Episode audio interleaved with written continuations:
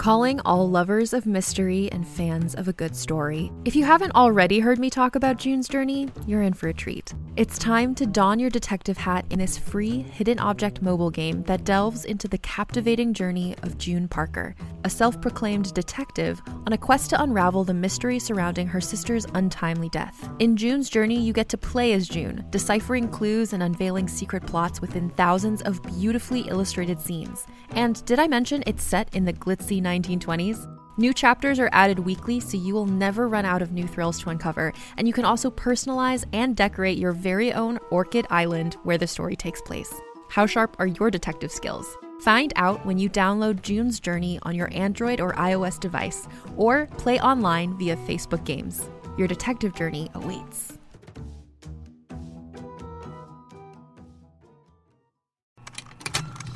Contained herein are the heresies of Radolf Burntwine, erstwhile monk turned traveling medical investigator. Join me as I uncover the blasphemous truth of a plague ridden world that ours is not a loving God, and we are not its favored children. The heresies of Radolf Burntwine, coming January 2nd, wherever podcasts are available.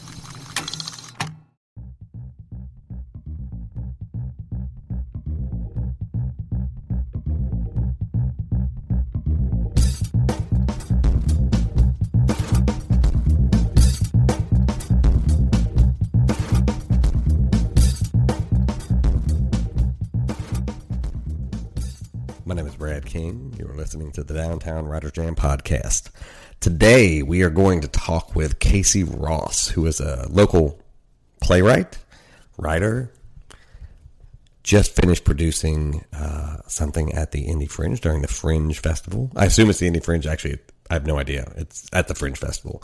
Um, she is of the folks that we've interviewed in this new iteration of the podcast in the last um, couple weeks is probably the most similar to me in the way that she approaches writing, which doesn't mean anything to you, but is fascinating to me. Uh, we talked a lot about the ways in which writing communicates or is a way to work out um, the shit that happened earlier in life, which thematically is a thing that's come up repeatedly as, in these podcasts. But uh, we really delve uh, delve deeply into um, her personal life and uh, where the writing came from and why it's so important um, for her to be able to to craft what she does on stage. Um, what is different is obviously as a playwright, she mediates it through a director and actors and an audience. And as a, uh, as a writer, someone that does books and things like that, like I don't give a shit about any of that stuff. Like it is not a concern that I have. Although I freak out every time I read in public um, for those reasons because that feedback um, is never exactly what I want it to be. Like I craft the words on the page to do what I want them to do. So actually hearing the way people respond to them is uh, just the fucking worst thing in the whole world. But it's a really uh, this interview is at times difficult. Um, talking about uh, her childhood and and those things um, and the ways in which it shaped her writing. So there's no reason for me to go on without anything else. Here's my conversation with Casey Ross.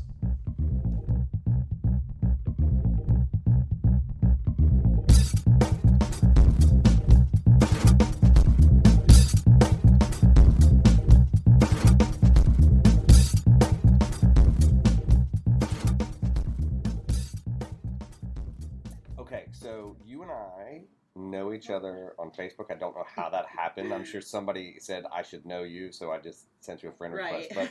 But um, are you from Indianapolis, or did I you am. accidentally end up here?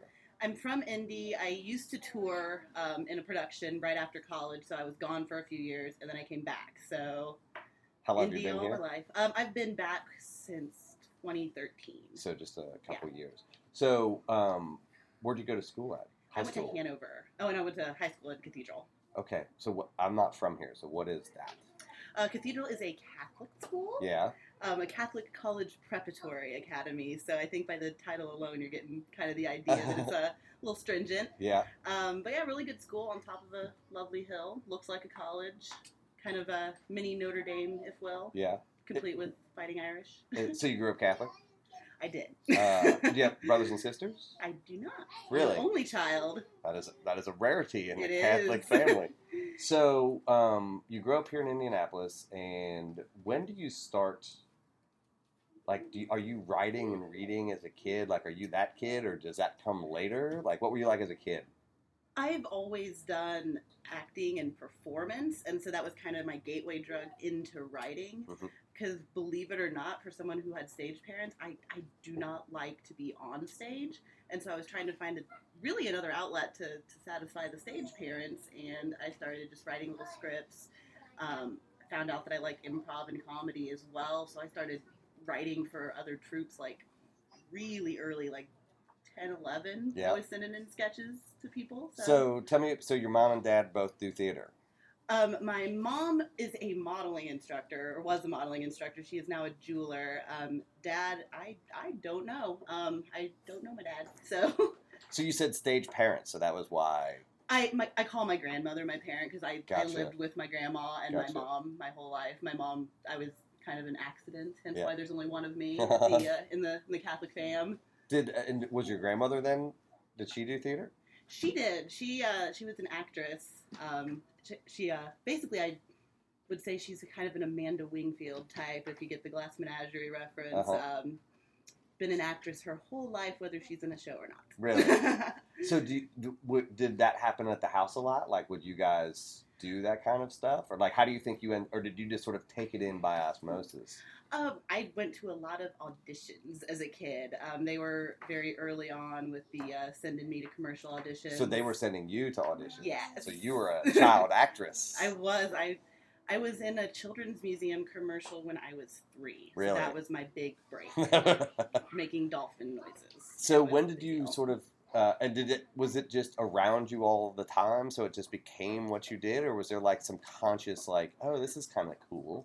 Um, I, I grew up doing it, and so I mean, I, I just didn't really know anything different. Mhm. Um, but it, it was lucky because I mean, it is truly what I love to do. Yeah. So So uh, you're doing the the theater stuff when you were a kid. Are you like a uh, like a reading a lot, or like in school? Like what kind of kid were you? Were you like the actress kid, or were you introverted? I was kind of the the nerd. Uh-huh. Um, I always was drawing and writing my own comic books, and I was um, I was the kid that did get paid to write everybody's paper because I, I write pretty quickly. I was a prolific writer, a lot of it. So I I've always been writing down my thoughts, be it be it schoolwork or making comic books like like a nerd. What's the so when did the comic book stuff start? always. I've I've drawn since I could hold things. So um, like I I was the kid drawing on the walls, Yeah, which yeah, was awesome. I'm sure for my parents. Um, yeah. Well, so what was so what was the comic book? You clearly did this comic book for a Oh, while. man. Like, I had I had two. yeah. My first one when I was little was called Lardine and Buns, and um, it was a very uh, clinically obese woman and her dog, and they were tourists, and they were kind of yeah, and Leonardo was her boyfriend. Uh huh. Um, so there was that one, and it was kind of more peanuts based uh Uh-huh. cast humor. And then my other one that I worked on for a while was called Mindy's Fantasy Band, about a 14 year old girl who found a magical sword that actually controls rock stars so she could put together her own fantasy band. And it was uh, Pete Townshend of The Who, a folk singer Brett Dennen I really like, and Boy George, and then Adam Pascal, but no one knew who he was because he was a Broadway star. And when? How old are you when you're doing this? Um, I did that one like it was an idea when I was like 13, 14 and I revisited it like a couple years ago because I thought it was something that I I really had an idea, but I I just I don't know. When did you start? books are a lot Lar- of work. when did you start Lardine? Like how old were you? Lardine when I was like eight. So you're like drawing like, and how like was there? Do you still have them? My mom has all of Lardine and Buns. Um, I have all of my my Mindy stuff because that was obviously Yeah. better better artwork. Right. You know, as I got a little older. So you so you did Lardine like a lot. Like there wasn't just like two. oh no, There was like a whole thing. I hundreds of them. Really? Yeah, and the cast the cast grew. Um, Leo got a cat. like, I mean, yeah. That's that's the jump the shark moment. That's like adding the little baby to Yeah. the family. Like now It, Leo well, has it a was cat. like when the when the twin babies came Yeah. in, I was like, okay, now maybe we've gone too far. what was it about? Was there just like something you like? Why do you think you started doing that? Like, not many young kids are like doing a hundred issue comic book. Um, it was it was kind of a bonding experience, I think, with my uncle. I'm very close to him, and um, he he's very shy. He has Tourette syndrome, and it kind of has just made him very introverted. But we would always just crack these jokes and have these hilarious ideas for for stories that could just happen with these characters, and so like we would draw it on the plane because we took a lot of family vacations and stuff. So it was just something I did with my kind of my pseudo dad. Yeah. I'm, I'm very close with my uncle. Yeah, and so that became. Did most of those issues come out of like conversations with him? Yeah. So we now sort of can trace that. Like, like this Trace was sort of yeah. So like this was sort of a um, uh, a time like a way for you to express yourself and form relationships with the people that were Mm-hmm. Yeah. like around you. So um, when do you start acting in high school? Like, are you I did. Um, I I have been acting since three. Uh, since that awesome. so like you kept doing it all like what professionally or professionally and Mm-hmm. yes, school? Um, I did. I did a lot of school plays. Obviously, I did every single one that was available to me in my four years. Um, carried it through into college. My scholarship was for performance, um, and I did do some stuff like in the community, um, starting in high school. I did a lot of uh, Shakespeare in the Park, hmm um, and uh, don't think I've done anything locally other than Fringe and my own company stuff. Yeah. So, So uh, you're in high school and you're acting. but are you doing both professional and school And stuff school at the stuff, same time? Uh, so you sort of identified yourself that way very early. Like that was that yeah, was the that was thing that was you the wanted thing. to do. So then was high school sort of like indifferent to you? Like since you're doing something professionally, like were you also involved here? Was that just sort of what you did while you were? Because you had to by law. oh, I our our teacher, our theater teacher, was um, very very strict and very uh, genuine to the experience that you're going to get in professional theater. So the school plays mattered to me as much as the other stuff because, like, really, I didn't understand who was who in the Indianapolis theater community when I was just a high school Right. kid. So like. School plays were almost more important Yeah. because that's you know your friends and your whole little world. Yeah. So when do you realize like, oh, this is like, this is the thing I'm going to do? Like, did you know that already in high school? That like this I was think- my career? Yeah, I, I knew already. Um, at the time, I was still performance heavy, Mhm. and so I thought it was going to be maybe more improv and, and acting was going to be the path. Um, I wrote my first play in college, but So you weren't really writing so much in high school, like in terms of in terms of theater, no. Yeah. Um, and in terms of outside the comic book. calling myself a writer, yeah. Yeah. So Um, it was college that you sort of began to identify that way. yes. So what was the moment where that happened? I had taken every single theater class that my college offered, and I was out of credits uh, to get my major. And the last thing that was left was beginning playwriting, and I took it. Um, and I was I was at a crossroads because I couldn't really get my double major down. I was a visual arts and theater major, and the visual arts teacher was like, "You're not really putting enough time into the art. You're you're real theater heavy, so you got to make a choice here." And I was really mad about that because I mean, I've, I've always done visual arts, so like just to kind of have the failure in the department really upset me. So the play I wrote was two bickering artists, and it just it it was fueled by an upset chunk of my life. And the playwriting teacher was like, "This is only a ten minute scene, but I think you have a whole show here with these two characters." And ever since then, I've been just constantly writing plays. Like it just, I don't know, it made sense. Yeah. Did it? Um, I mean, obviously we've just met, so I don't want to psychoanalyze you, but I hear like I do this thing with my uncle as a sort of bonding experience, and then I get to college and this thing happens and it angers me, and so that fuels Mhm. this thing. Like you were sort of melding these life into Yeah. your art, like right from. Did you sort of? Was that a moment where you realized that, or did you know you were doing that before, or? I think I've always, um, Like that's how you're processing the world. yeah, I, I, I deal with me and my thoughts through art and, and through finding some sort of way to, to translate it and, and maybe take myself out of it. Like I'm kind of a, a weird female writer. I don't I don't write women. I write really crass dudes. A lot of people think I'm a guy, um, and so I think I, I find my voice in being able to, to put it through another mouthpiece.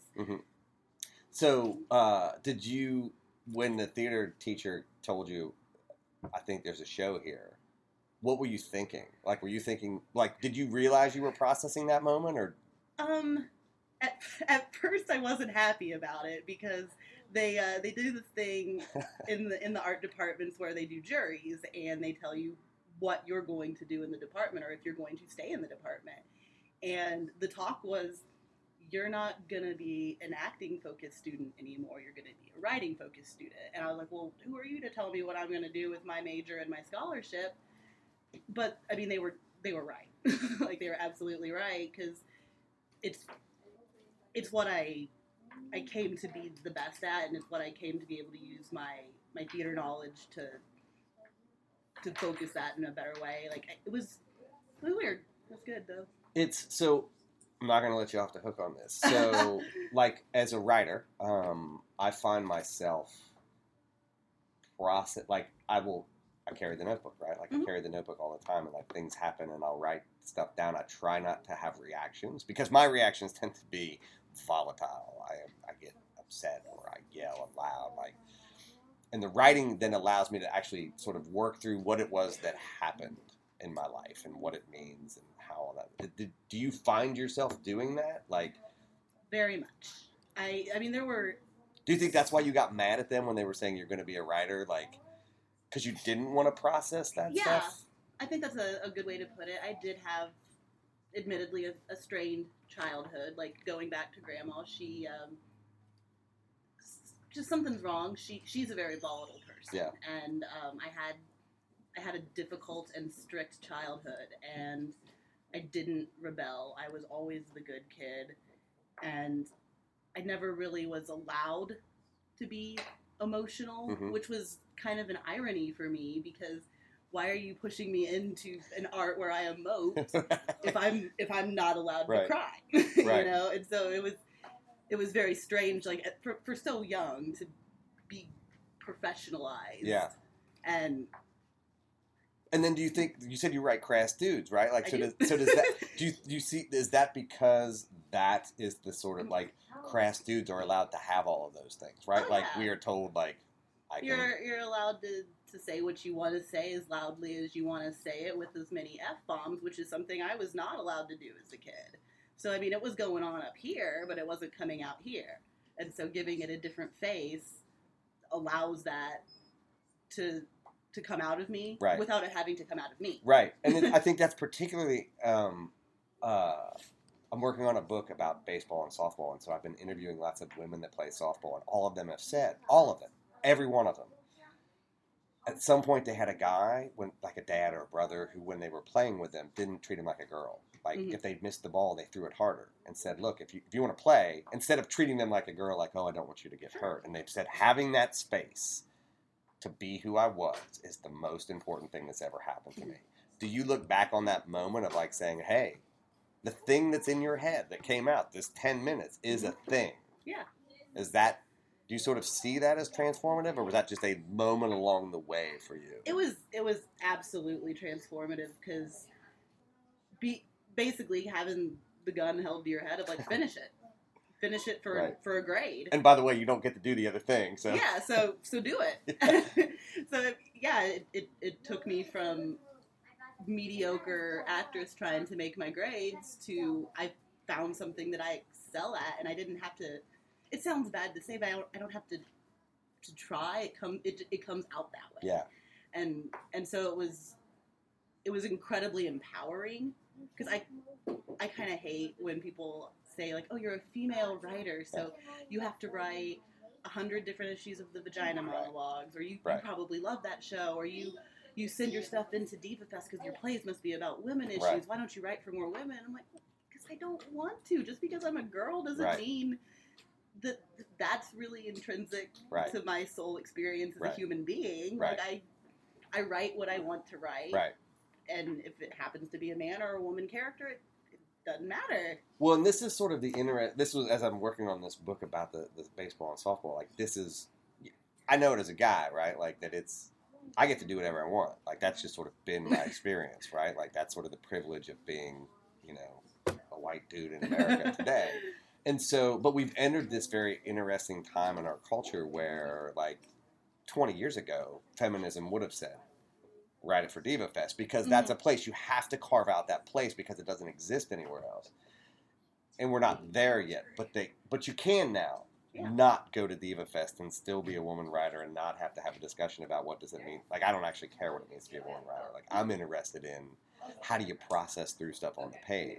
And I think we're just in a very interesting spot in our culture where that's becoming more of a thing. Yeah. Is that does that seem to be fair with your experience, or is that or is there still that so. push to sort of I, I think there's there's more outlets and less censorship. Mhm. Like you you can have an anomaly of personas online. You can you can hide easier. So I think that standards are getting more blurred, yeah which is which is great for writers, but it's also kind of a handicap because like what isn't out there. I mean, it's Right. kind of hard to to come up with new things, and so it does force you to process you because Yeah. I mean that's really that's the only intellectual property you own. right right and it's I guess that's my point is that it's it I think it's an interesting cultural time like we're at one of those sort of inflection points where you can write you and it doesn't matter who the you is Mhm. like you don't you don't have to um, because there are so many outlets sort of filter it through what people want so Les and I were speaking and he was talking about all the times that he went to school or whatever and like got sort of rejected because he's a Yeah. short black guy who's writing and coming at it from that and he doesn't look like what they want. And that has done nothing to slow him down. No, Right. Oh, In God, fact, no. it, right, it's forced him to write and create his own stuff and Mhm. been very successful with that. So as you're you you are in college, you what was the name of the piece? gallery. Because you clearly remember, you still have it. Oh, Uh, it was my first Indie Fringe show. Was it? I, and I, I wrote a sequel to it in 2013. It's there's actually three parts of it now. It's a three part play. So this thing that you didn't want to do has now It's- turned into like a sprawling epic. It's, it's my I call it my Harry Potter 'cause I just if I don't kill them, they're gonna keep talking. Yeah, You know, it's one of those. So yeah. Is it before sunset, before sunrise? Like Ethan, like every ten years, we're Yeah. going to revisit these artists and Yeah. where they are. So, what was the reception like when you wrote it? Like when you were, forget that. What was your reception like when you finished it and looked at it? Like, what did you think when you were done? it didn't feel like it was done. Yeah. And it did start to become like my my all consuming monster. Like I couldn't put it down. Is that when you realized they were right? Yeah. I was like, if I can't stop doing this, then maybe I shouldn't. Did you feel so? This I was. This is the um, I, one of the reasons I hated studying literature in college was what does the rose mean? That doesn't fucking. They just needed a flower, so they put a rose. So like, what what did you say in it? Like, what was the thing that you think that made it so easy to write? Because clearly there was some thing that Mhm. eventually, when you look back, you're like, oh shit, this is my my anger with the art department is my my professor and I had very different philosophies about what makes a good piece of art. I I think that a passionate piece of art is much more interesting than a technical piece of art, and Mhm. she is a very technical person. hmm um, I'm a cartoonist. I'm I'm not a technical artist. Like I mm-hmm. can't sit down and paint a still life and have it be perfect. And I wasn't that student. So the, the two artists in my play, one is representatory of technique and one is representatory of passion. The the passionate artist is incredibly poor and making by on his paintings and he's happy. Whereas the technical artist is doing all right, is an art professor, but he's miserable because he can't find what's passionate. Uh-huh. Um, and he's so miserable to the point where he, he falls in love with the passionate artist. And they don't become actualized or, or good at what they do until they're together. So, like, what I was trying to say is technique and passion literally need to be in love for, for good art to thrive. Because they're, they were two halves that needed to be a whole, and that that was just a a really easy argument for me to make because like everything I just wanted to yell at that art professor, I got to yell through him and and write monologues for it, and it was real fun. and you get to control it too, Yeah. right? Like you get oh, to the best part about being a writer. You give birth to brain babies, Right. Like you And- make people up. And, cool. and you revise the history that happened to you. Yeah. Right. Uh, I interviewed Angela Jackson Brown.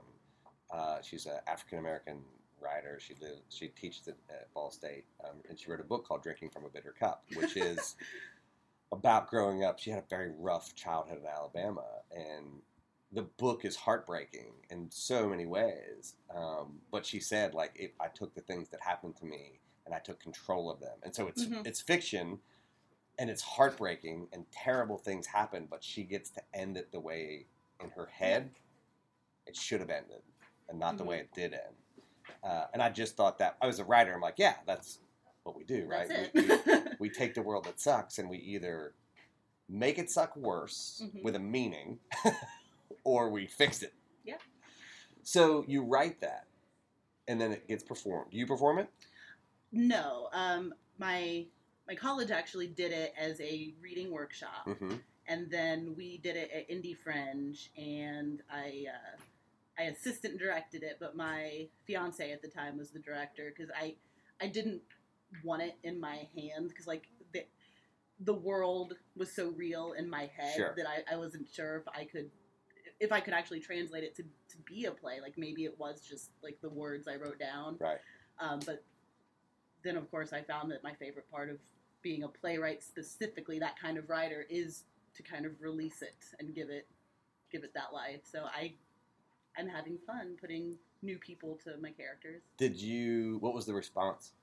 it was the the best reviewed and best selling thing that I have ever done, and it, it was kind of strange because I've my whole career now I've been trying to kind of I guess recapture that first that first bit of glory there because people really liked it. It resonated with artists and it worked really well at Fringe because ev- I think everybody has had that teacher Sure. that was just like I want to scream at you Yeah. and yeah, it was it was a really good response. And what, as that happened and you watched the thing that you made turn into that, I'm assuming you were there opening night. Oh yeah. So what was the feeling after the fear and horror of like? I mean, I'm I'm still still doing it. Yeah. So it was a really good feeling. It, it was incredibly validating because it you're you're in a room of people that really is as the playwright you're controlling their emotions, reactions, and and experience there. Like the the play doesn't begin until it exists. Right. So it was it was a really great feeling because I, I felt like I was effectively communicating. I, I have a hard time communicating in person. Yeah. And so it's it's it's nice to be able to effectively do it at, at, at a large scale Yeah. with a lot of people in the room with one thing. Did you find yourself watching the actors or the audience? The audience. I mean, I'd they're, seen the actors, they're right. powerful actors, but Right. I'd seen them every day in rehearsal. Right.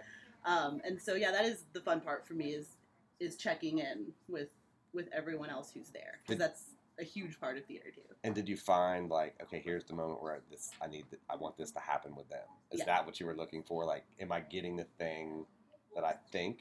Right. Yeah, that was that was exactly it. Is I, I wanted to make sure that the sad parts people people were with us. Yeah. They were watching, and you know they weren't checking their phones or checking their watches. And Did it feel so? I'm gonna we're gonna go back to grandma and mom. So you said that when you were younger, like you, there were things you wanted to say and ways you wanted to say them that you couldn't. Is that that validation as you sort of see people experiencing the thing that you wanted them to hear? Did you sort of say like, "This is the thing I've been looking for"? Yes. yeah, absolutely. Um, yeah, going back to grandma, I mean, we just how to explain her. Um, she, because my mother had me at such a young age um, and was a single mother, we lived with her, and and that had always been, I think, what kind of created the Amanda Wingfield because Mhm. it was we owed her. Yeah. and and it was it was an abusive situation, and I was very I was very very stifled until I got to go away to college and I got to write and I I found a way to communicate because it was it was kind of abuse that I couldn't talk about. Sure. You know, it was it was the stuff that Like emotional. yes, Yeah. um, you know, like I say that not just, but like it was that was where it was. Like Yes. you felt like your emotions weren't yours. absolutely, um, and and I wasn't allowed to talk about it. Like my my worst memory, and maybe something that kind of sparked my writing is my school had like a little aftercare thing called banana splits where kids got together and they talked to other kids. And i had had a particularly like bad bout and i talked about it and the counselor right after was like you might need to go into some therapy. Something sounds not great at home. And How old were you? i was nine. Um, so after that school of course contacts home and uh, That's fun. that that wasn't great. Yeah. And so I, I was told I was never to go back to the place where I could talk to people and and really it was just like one of those things where I, I never I never really learned to talk to people because it wasn't allowed. So being able to write it down I was learning to talk to people and Right. learning to forge relationships, learning to make friends and it it's sad, but it didn't happen for me until late in life, Yeah. in college. It uh, I mean, it is sad, but it is also not uncommon. I think with artists, like it Very is- true. because it is. I think the difference between people that use art and the people that don't are artists. You have to have something to say, and I, it's not the stigma of like you have to be a tortured artist, but like pain tends to bring out the desire to say something, whereas happiness. You're pretty Yeah. happy, yeah. Like I what, don't, what do you what do you got to say about that? yeah, like It's going well. yeah, like everything's great. Like thanks for coming. Yeah. Uh, and so really boring show. yeah, it. Uh, uh, so I think that that is like not an uncommon thing, uh, at least in the conversations that I have. And you know, it. I think that that relationship between sort of navigating what it meant to be a kid is so much comes out of at least the writing that I do, like just trying to understand why I felt the way I felt. Like where did the Mhm. anger come by? I had an. If you looked, I had a very idyllic childhood. Like mom and dad loved me, they were around, um, but I had anger, which is crazy. But it wasn't like we were Appalachian hillbilly people, um, so it wasn't like we lived in you know New York City. But I just find myself processing through that in my writing repeatedly, no matter what I'm writing about. Yeah. That idea always comes out. Like, what does it mean to have a sense of self when the world tells you something different? Yeah. Like that's everything that I've ever written is that. Like I Yeah. haven't written anything else other than that. So you do the thing, you do the reading. Um, you it's produced at the Fringe, and then that has to be freeing, right? It has to be like, oh shit, Yeah. like the thing that I want to say, people want to hear. hmm People people saw it, people liked it, and they you know they they asked for more. It was well, what are you guys going to do next year? Did you start thinking about what you had to say instead of just writing? You know what I mean? Like, did you start to say like, I need to be also the next one needs to say this, or did you just sort of say, I, I did I got I got kind of pressured to always do that because I mean that is it, it tends to be one of my more it's it's a comedy but it's still it's it's more dramatic and it's more of a comedy with a heart yeah, it's definitely got more of a moral than some of my other stuff I wrote. So I, I felt pressure to always be writing this this poignant commentary on what art means to me, and I can't do that every time. Right. I mean, like I I find I I tend to take sad things and traumatic things and make them into jokes and make them into uncomfortable jokes. uh-huh. So like I write a lot of things that at, at the surface they don't seem like they mean anything. And I think that when I, I altered my voice as a writer, people were kind of jarred by that because the first one was was much more overtly poignant emotional, whereas now I'm writing shows about cocaine getting stuck in tortilla chips again right, and and it's just because I, I want to be able to to write jokes and and and have happy thoughts and channel it that way. yeah. Just so, do you feel? So when you sit down to write now, do you think character first, or do you think theme first? I can't write at all unless I have a character. it's very much about creating the character and creating the person. And I, I say I just let them talk and tell me where they want to go. Mhm. Um, there are certain shows that I have sat down, um, and this is what I want to say with this show. Like I, I wrote a piece called uh, "The Ripple Effect" that the the whole cast it's a, a homeless bum, a teenage runaway, a pimp, a stripper, a drag queen. They're all misfits, and I just I wanted it to be a, a story about anti stereotype, um, and so that one was something I did set out with the theme, and I kind of worked the characters to that. Um, How was that? How was that process different? For like, did you find that harder to do? yeah i and, and i'm still working on that one we we did the show uh, last year and I, I- And you're still working I'm on it. still working on it because like i just don't feel like i don't feel like it works yet um, and i think it's because I, I am trying so hard for it, it to mean something that maybe with the plot of the show and the characters just isn't there because Yeah. I didn't let them guide the action yeah. and so I don't I don't know if that's really like how I how I write well. It's almost a, a schizophrenic Yeah. experiment. It's like letting me go and letting the characters talk. Yeah. And, and when I think about it too much, I ruin it.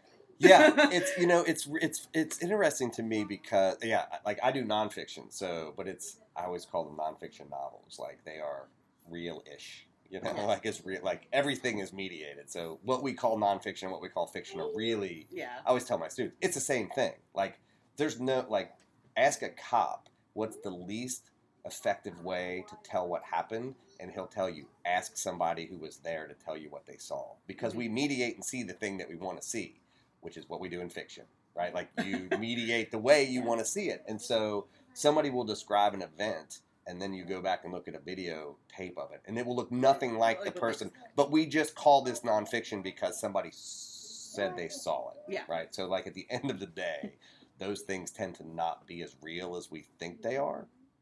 Um, but i just find myself when i try to say something it's fucking terrible. Yeah.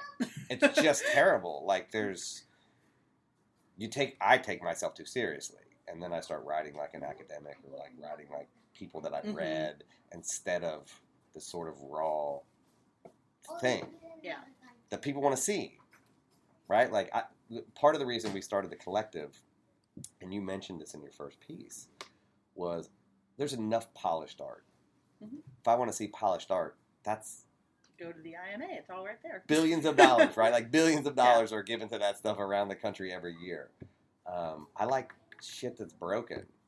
Yep. That's like what art is to me, right? Yeah. Like that is this is a beautiful art product.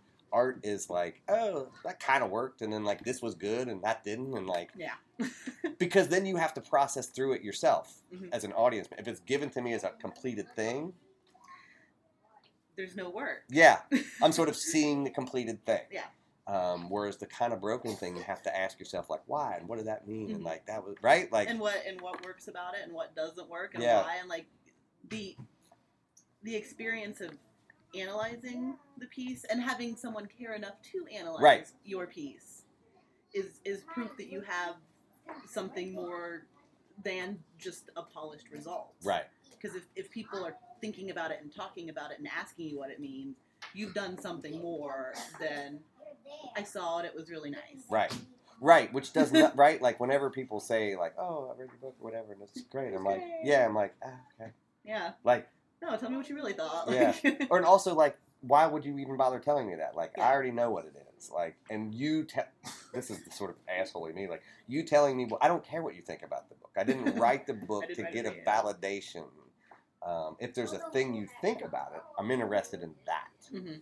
Um, otherwise, I just feel like you're my parents. Like, good Yeah. job. Like, okay, that- cool, give me a sticker. yeah. Like, I love you guys for saying that, but it doesn't mean anything to me. Like, I write for other writers, and I don't really give a shit so much Mhm. about. Although I guess it's different with theater, right? Because you're trying to communicate out a thing, Yeah, and like I was you want actually that to. about to say that because I was like, you know, it's interesting. Like in novel work, it is a little bit more solitary. You you write, and then it, it goes into publication, or it goes into the hands of your reader and other writers. With theater, you're going to a director, you're going to actors, and it is it is a trickle down. Right. Like eh, your your work is instantaneously interpreted, and it might not be interpreted exactly how Right. it is. I mean, the actor is not going to sound exactly like the voice in your head. It might not look like the voice in your head. So I mean, that's that's kind of the interesting loss of control I like about theater writing because I I've tried to to write a narrative. I've tried to write a book. I I can't. Yeah. I can't do it. I don't have the focus for it. I I just want to write down quippy dialogue Yeah. and have other people interpret that. Have you had anybody interpret it differently than what you like? Because right, because there's really three. There's you, mm-hmm. there's the director, and then the motivations that the actors have, right? Yeah. right? And so, and then even the interactions that they have together may not. So, how hard is it to see like I am trying to communicate this thing that may be mediated in multiple ways? Yeah. I I kind of love that. um, with my my one I'm still working on, uh, the character I wrote that was the homeless guy. I've always pictured him because he's he's based off of a good friend of mine. I've pictured him as a big fat white dude with a long beard, and and he he looks like a classic bohemian hobo. Sounds like Santa Um, Claus. Yeah, pretty much. um, and and then I have a gorgeous model, tall, statuesque black man who is 23 get cast as the homeless guy. as the homeless guy, and it works. Yeah. Like he bring he brought a different energy that I didn't think would fit my type of language, and and he was much more slam poetry like, and and it gave new life, and it, it actually opened up something where it's like, you know what, the show didn't work because the character I wrote was kind of a cliche, and what this guy did with it forced me to to kind of change it for him and and make it better. It so was, you were rewriting with him as Mhm. he was sort of doing it. So let me ask: ha, what what do did or has your grandma and mom said about your stuff? Um, they don't like that I use so much language. Um, they they don't like that I've kind of abandoned the uh, the Catholicism. I I do tend to have disparaging things to say about religion, but the the biggest shock is they still come and they still try because I think in seeing my work and and recognizing that a lot of stuff that I was saying and a lot of issues that played out on stage were issues that were in my life. It's it's almost their their attendance has almost been the apology I needed. Yeah. If that makes sense. It is. Do, It's it's been a healing thing. Like I honestly I don't know if I'd still be talking to my family without theater. do you think they get it as much as they can get it? As much as they can. And and that's that's a that's a really good way to I mean, like it. you're mean, heard, right? Like you're heard Yeah. at least in the way that they can hear you. Yeah, and and that's that's I mean, as good as they can do. Right. I, I was I was talking to a friend of mine whose dad was very hard on her when she was young one day, and I said the problem that you have is you want your dad to love him the way love you the way you want to, Mhm. instead of understanding that's the only way he knows how to. Yeah. And so if you can translate that and not forgive him, but understand Mhm. in the package he's got, that's as much as he can give. I think that actually brought me to, to kind of forgiveness and acceptance because like when I was younger I didn't I You- didn't understand Yeah. why this was the way Because you're a kid, was. right? and and like looking back on it I was like yeah the situation wasn't great but that that was as good as as they can do right. and and you know she's she's a mentally ill woman and she loved me the best way that she could and that allowed me to kind of wrap my mind around it that it it wasn't a lack of love and it wasn't that I wasn't good enough or I wasn't Right. doing enough to get the love it was that that was it That was the thing, yeah. and and yeah It's it really is that like as a kid, like you internalize all of that stuff as you are not my I was a baseball player when I was a kid, and my dad was really hard on me, which I appreciate now. But he said I realized that what you heard every time I yelled at you was "You're not good enough to be my mm. son." For which I never really processed it that way, but I'm like, well, that could be why I was angry. All the Yeah. time. Yep, that, that could be it. like whenever somebody comes at me for a failure that I have, my response is the anger that I didn't have as a kid. Yeah. And I'm like, oh shit! So I got to stop that because that's actually not what you meant. and if I'm mad, I should go talk to my dad about that Mhm. instead of working it out on the world. dad and I are working having it out together. reactions to everyone right? around. Like everything is like fuck off. Like, So it's um, I find that that uh, in terms of writing, like that it's interesting because I just hear this a lot, right? Like had it not been not that specific thing, but like if it wasn't for theater, I wouldn't be talking to them because it becomes your voice of communication. Mm-hmm. When you sat in college did, and they told you the writing thing, do you think that you could have predicted that like that was the vehicle? Like well, you were mad at them that day they told you, Yeah. like, do you think they even knew? Like, do you think they knew this is how you needed to communicate? I think so because the professor in question that I um, I had the conversation with, he he gathered a lot of of my past and because I, I struggled to put myself through college and it's not because my family doesn't have money it's because they didn't like where I chose to go to college because it was it was only two hours away but it was still two hours Yeah. away Where 'cause I was it? Uh, Hanover Oh, right, right, right. um, and so he he could tell like some of some of the failings in my acting are, are because of how I am. Like I, I can't look people in the eyes when I talk to them. It's just a twitch I have, and I'm not a confident speaker. And so that was my failing as an actor, but it wasn't um, it, it wasn't apparent in my writing because you don't have a hard time collecting your thoughts when or I don't when I Right. sit down to write them. A lot of times I would rather just not have a conversation and write all my answers to you. Right. You know, because that's it's just easier for me to communicate. So I think they pinpointed that like clearly you need to do theater because this is what you love. It's what keeps you happy in here. But you need to approach it from a, a way that you can be the most effective, Yeah. which for me is definitely writing. Well, and they may have seen that you have like you have something to say. Like voice is really hard. You can't teach Mhm. voice. Like you just can't. Like you either have something to say or you don't. Like I don't. Like I've tried for eleven years to teach kids how to like have a thing to say, and like some kids just roll in and they're like, Yep. like fuck it, this is what I'm going to tell you, and other kids are like, well, what do you what, like? What do you mean? What should I write? Yeah, and I'm like, I don't know the answer to that Yeah. question because I don't know what not to write. yeah. I, Yep. I'm going to die long before the things that I want to say are done being that. said and edited and done in a way.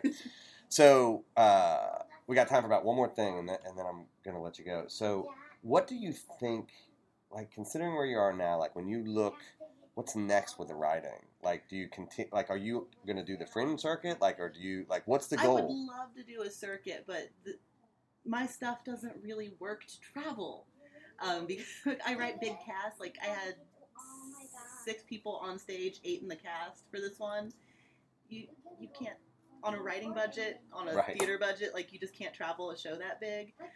Um, I actually my my my next is I want to start publishing my plays so that not just my friends can do them. I I want to see other interpretation of my work and further away interpretation of my work, and I want people to be able to read the plays because I think sitting down to read a play it's a different experience than seeing it in performance.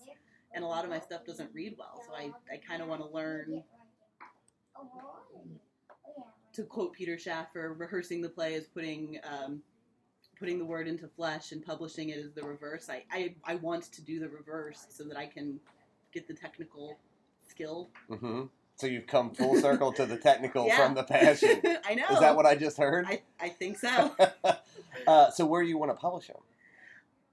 Um, I want to do a volume of of my three plays, my my triptych, and I I don't know. I think maybe self publishing, Mhm. which I know it's like oh anybody can do that, uh, which you know kind of frowned on in the writing community, but It's actually we just published our first book. I, the Geeky Press. Part of what we do is I put we put out a call. We got seventy five submissions from around the world for a book called Bad Jobs and Bullshit, and it's it's fiction, nonfiction, and poetry about bad jobs and bullshit. Um, and we publish it and it's for sale and like it's edited and designed like it's really simple to do in a meaningful way. You can do it poorly, Yeah. but you can also do it well. So I'm happy to help you with like that's part of what we do cool.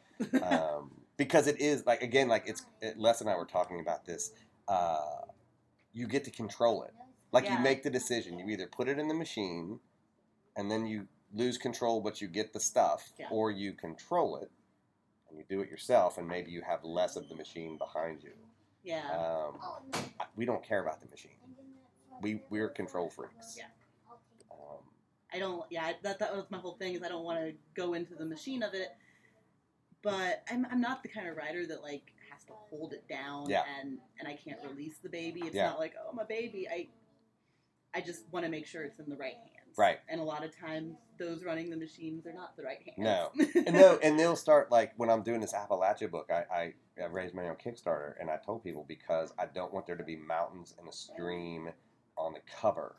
Yep. Like every Appalachian oh, book has a banjo, a mountain, or a stream in it, and I'm like, that's the opposite of what this book Yeah. is about. And I know some marketing person is going to be like, you know what you need, Nice. yeah, like you need this postcard. right, and we're going to put a little moonshine jug there, and like Ooh. you know, like you can Yeah. just see what the if I say Appalachia, you're like, I know what that book cover is going to look like. And I was like, I'm not. I don't give a shit if hundred people see it. It's gonna look the way I want it to Mhm. look. Um, well, listen. Thank you for coming in. I know Yeah. it's been a busy week. Uh, this has been great, um, and I hope that since you're around, we can Yeah, actually see each other more. yeah. Right. Thank you.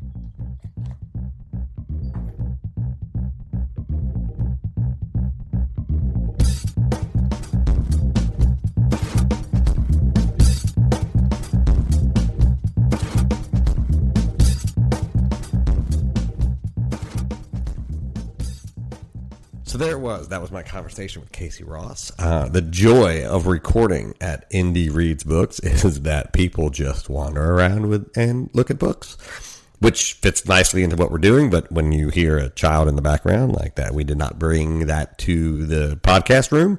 Um, they just showed up where we were recording. Uh, you can hear all of the podcasts if you're listening to this on iTunes or somewhere else. You can go to thegeekypress.com. You will find all of our podcasts there. Uh, we host monthly events in Indianapolis. We host quarterly and yearly uh, retreats as well. We have reading series. So if you're a writer coming through the greater Indianapolis area, you should go to thegeekypress.com, go to contact and send us a note because we host things all the time. We also have a new book called Bad Jobs and Bullshit, which is an anthology. We put out a call. We got about 75 submissions from around the world. We chose the best 20 to 25 fiction, nonfiction, and poetry, poems, and put them into a book about bad jobs and bullshit. It is now available on Kindle and Amazon and in print, uh, Barnes and Noble in print, um, lots of different places. You can go to thegeekypress.com backslash books and you will find that out. I'm also working on a new project called Faithfully. Um, it's a letter writing campaign. That's why I've asked people to write me letters about faith. Um, we'll be assembling those and publishing those in a book as well. That is the end of this Downtown Writers Jam podcast. We will put these up every few weeks um, as we go around the Midwest interviewing writers.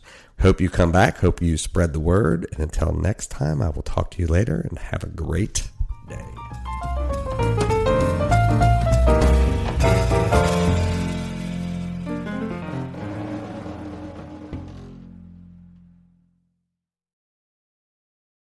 Hey there, it's Rachel Ballinger, and I am extremely excited to invite you to Rachel Uncensored. It's my podcast where I sit down and get real with my friends and celebrity guests, where we talk about all sorts of topics. And sometimes we might be under the influence when we do so. We cover things from personal stories to hot button issues. And it's the only place on the internet you can find an uncensored version of me. It's a side of me that you might not have seen before because it's not the most family or brand friendly. But don't worry, I'm still sort of slightly a decent human being. If you're intrigued, then make sure you check it out. New episodes drop every Wednesday. You can find it on Apple Podcasts, Spotify, or wherever you listen to podcasts.